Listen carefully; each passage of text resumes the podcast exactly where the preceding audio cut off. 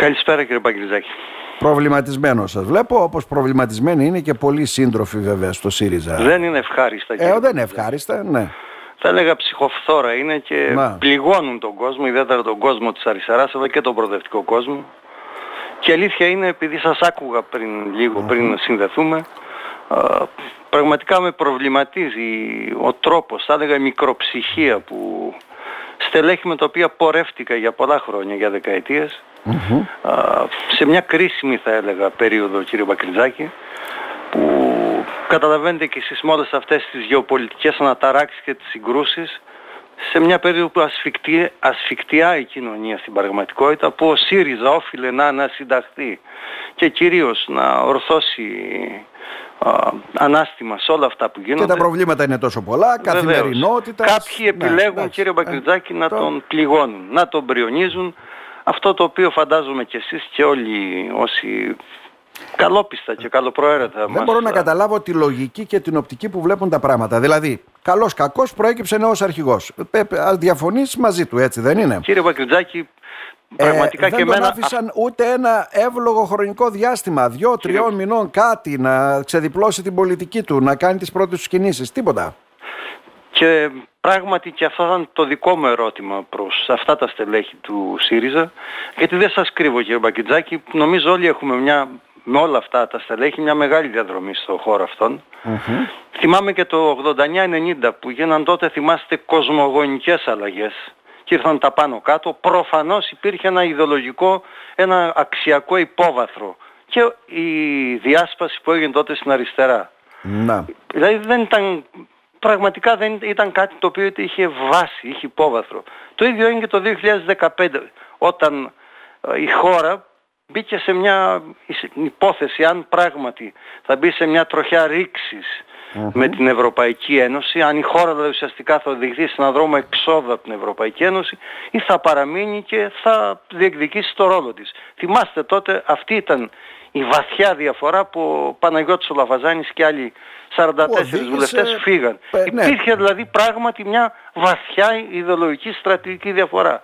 Δεν μπορώ να αντιληφθώ κύριε Άρα δεν Πακιστάκη. ξεκαθάρισε το ζήτημα τότε. Έμεινε αυτό το σύστημα της ομπρέλας μέσα με τον κύριο Τσακαλώτο και όλους αυτούς τους Όχι κύριε υπόλοιπους. Μπακριτζάκη, είχαν σαφή διαφορά. Είχαν συνταχθεί συνολικά με μια προοπτική, με τη στρατηγική που ακολούθησε στη συνέχεια ο ΣΥΡΙΖΑ, Προ- ο ΣΥΡΙΖΑ Προοδευτική Συμμαχία. Αυτό που με πραγματικά με προβληματίζει για αυτό τον τρόπο που κινούνται. Ενώ είχε συμφωνηθεί με βάση το καταστατικό να υπάρξουν με βάση τους κανόνες που έχει το κόμμα, η εκλογή του νέου Προέδρου από τη βάση του, του κόμματος και να υπήρξε ένα σαφέστατο αποτέλεσμα που τα μέλη του ΣΥΡΙΖΑ κάναν την επιλογή τους για το ποιον θέλουν να είναι ο νέος πρόεδρος του ΣΥΡΙΖΑ όπως και εσείς προείπατε πριν. Εγώ Έρχονται από να την το αμφισβητήσουν. επόμενη μέρα ακριβώς κύριε Μπακυλάκη, το, δεν το ξεχνώ, ο Νίκος ο Φίλης που εκτιμώ κατά τα άλλα, μίλαγε για πέμπε κρύλο της Ελλάδας ας πούμε, για Τραμπ.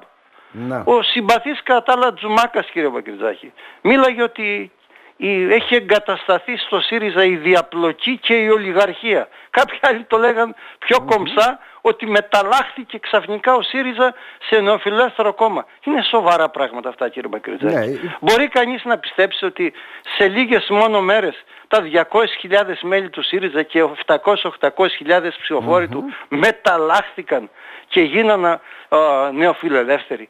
Δεν είναι σοβαρά, δεν είναι πιστικά πράγματα στον Άρα, κόσμο η- τον προοδευτικό. Οι πολίτες και τα μέλη ουσιαστικά που ψήφισαν ζήτησαν ένα άλλο δρόμο για το ΣΥΡΙΖΑ. έτσι, δεν Αναμφίβολα είναι; κύριε Ναι. Μπαγκριτζάκη. Για σκεφτείτε να είσαστε εσείς πρόεδρος ενός, οποιοδήποτε, ενός νέου, νέος πρόεδρος ενός κόμματος, λίγες ώρες πριν πας να συζητήσεις στην πολιτική γραμματεία να εισηγηθεις πριν ακόμα μιλήσεις, πριν εισηγηθείς, ήδη ώρες πριν να έχει βγει κείμενο από μια ομάδα που ότι διαφωνεί για κάτι που δεν έχει ήδη ακούσει κύριε Μπαγκριτζάκη. Άρα Δηλαδή όλα αυτά αυτά τα που πράγματα. επικαλούνται ότι αντικαταστατικά ε, λειτουργεί ο νέος πρόεδρος, δηλαδή χωρίς να λαμβάνει υπόψη τα όργανα του κόμματος ε, ή κάνει διαγραφές από μόνος του χωρίς να απολογηθούν, προφάσισαν αμαρτίες από ό,τι φαίνεται. είναι, Προφανώς κύριε Καλύτερο. Μπαγκριτζάκη. Για σκεφτείτε λέω Αφού να ήδη είστε- έχουν επιλέξει να τον είστε δρόμο ήδη. προ- νέος πρόεδρος εκλεγμένος από τη βάση και να διακινείτε από την περασμένη Παρασκευή κείμενο για υπογραφές στο εσωτερικό στα μέλη του κόμματος όχι για να διατυπώσουν διαφωνίες αλλά για να προετοιμάζουν την έξοδο και τη δημιουργία νέου κόμματος, νέου σχήματος. Χθες, ο κατά τα άλλα αγαπητός ο Δημήτρης Οβίτσας να ανακοινώνει από τα μέσα, τηλεο, από τα τηλεοπτικά μέσα, ότι και το όνομα του νέου σχήματος. Για πέστε μου σε ποιο κόμμα, ποιος αρχηγός, νέος αρχηγός, μπορούσε να μείνει απαθής, να συνεχίσει να ανέχεται.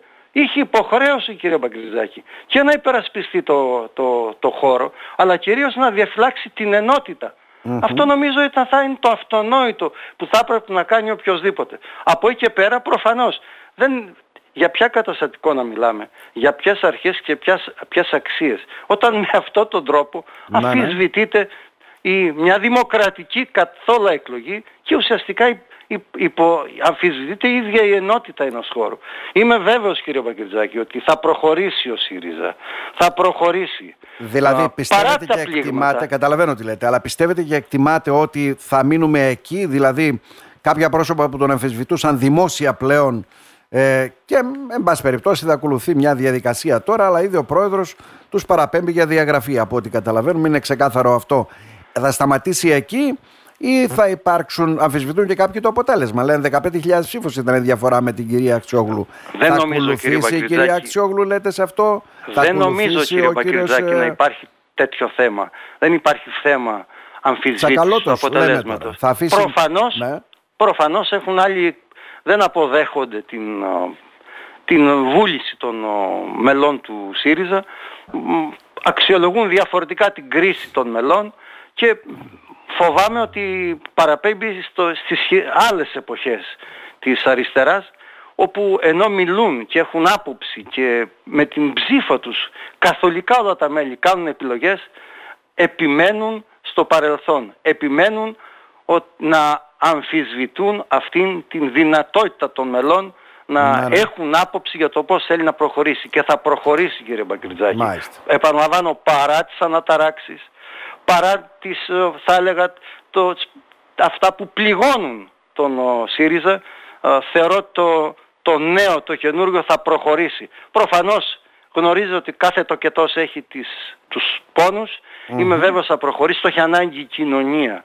Το έχει ανάγκη ο, ο, ο κόσμος, Μάλιστα. οι εκατοντάδες εσείς... χιλιάδες ναι, φίλοι του ΣΥΡΙΖΑ που πραγματικά θα σταθούν δίπλα σε αυτή Αλλά τη μεγάλη εσείς προσπάθεια. που γνωρίζετε τα πράγματα, κάποιοι στο κόμμα και τοπικά και γενικότερα φαίνεται ποια είναι η κατάσταση, θεωρούν ότι είναι ιδιοκτησία τους, δηλαδή ότι κάποιος δεν πρέπει να μπει Τώρα να ακούμε τον κύριο Σκουρλέτη να λέει είναι κατάντια που ο Κασελάκης πήρε το κόμμα. Τώρα, εντάξει, δε, αυτό ο κάθε πολιτικός κρίνεται και από τον πολιτικό του λόγο βέβαια. Ναι. Κοίταξε, ο καθένας κρίνεται από τον κόσμο της αριστεράς και από τον προοδευτικό κόσμο για αυτά τα οποία λέει. Κανείς δεν θα κάνω αξιολογήσεις, κανενός. Νομίζω και μόνο το γεγονός ότι ε, αμφισβητούν αυτό που στην πραγματικότητα ζήτησαν κατά πλειοψηφία τα μέλη του κόμματος από μόνο του κ. Μπακυρτζάκη δείχνει ότι πράγματι υπάρχει μια ιδιοκτησιακή αντίληψη για αυτόν τον χώρο που προφανώς πια δεν μπορεί να είναι να δίνει προοπτική, να αποτελεί ελπίδα, να είναι το νέο για το ΣΥΡΙΖΑ. Πρέπει να πάμε σε αυτήν την νέα προοπτική. Και θέλω να πιστεύω πως θα το σκεφτεί και πολλοί κόσμος που πραγματικά έκανε άλλες επιλογές, έκανε άλλες επιλογές, θα σκεφτεί ότι δεν είναι η λύση η αποδυνάμωση του ΣΥΡΙΖΑ. Γιατί δεν υπάρχει, επαναλαμβάνω, σοβαρό ιδεολογικό και πολιτικό σε αυτήν την ε, στάση τους, σε αυτή τη διαφορά τους.